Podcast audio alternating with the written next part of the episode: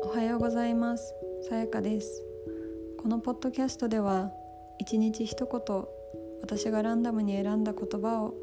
皆さんにお届けしていきます。今日の一言はこちらです。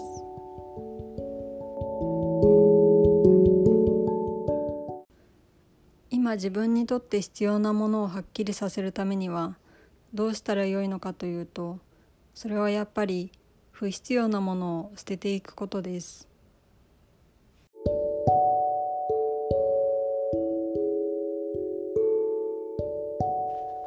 これはこんまりさんこと片付けコンサルタントの近藤まりえさんの著書「人生がときめく片付けの魔法」一巻に書かれていた言葉です。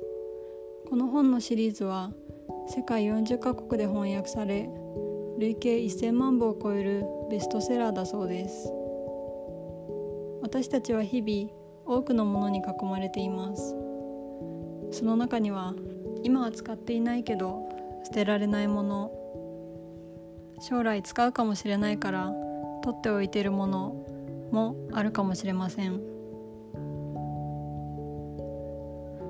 こんまりさんは本の中でこう続けられています。物を通して過去に対する執着と未来に対する不安に向き合うと今の自分にとって本当に必要なものが見えるようになります。すると自分の価値観がクリアになりその後の人生の選択に迷いが少なくなるのです。私は以前本当に物を捨てられず片付けられず部屋の床が見えなくなることもざらでしたがこんまりさんの片付け方法を実践してから本当に必要なものともう役目を終えてくれたものの判断基準が明確になりスムーズに片付けられるようになりました。